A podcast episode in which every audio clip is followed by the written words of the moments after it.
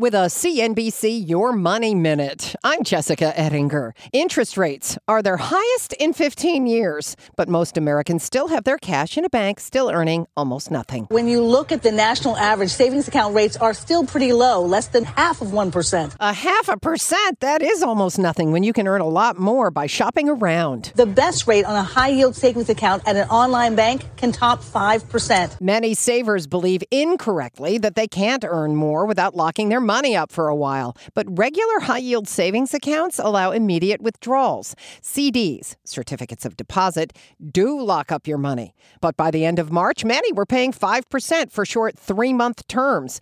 Remember, rates are quoted annualized. A three month CD paying 5% means you're really earning one and a quarter percent at the end of the term. Gotta wait a year to get the five. Lots more on making your money work for you at CNBC.com. I'm Jessica Ettinger, CNBC. People today can spend half their lives over 50. So it's good to be financially ready for what's important to you as you get older, like a family vacation.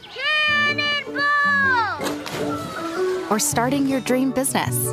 Welcome to Connie's Coffee. How may I help you? AARP's trusted financial tools can help you plan for whatever your future holds. That's why the younger you are, the more you need AARP. Start planning today at aarp.org/moneytools.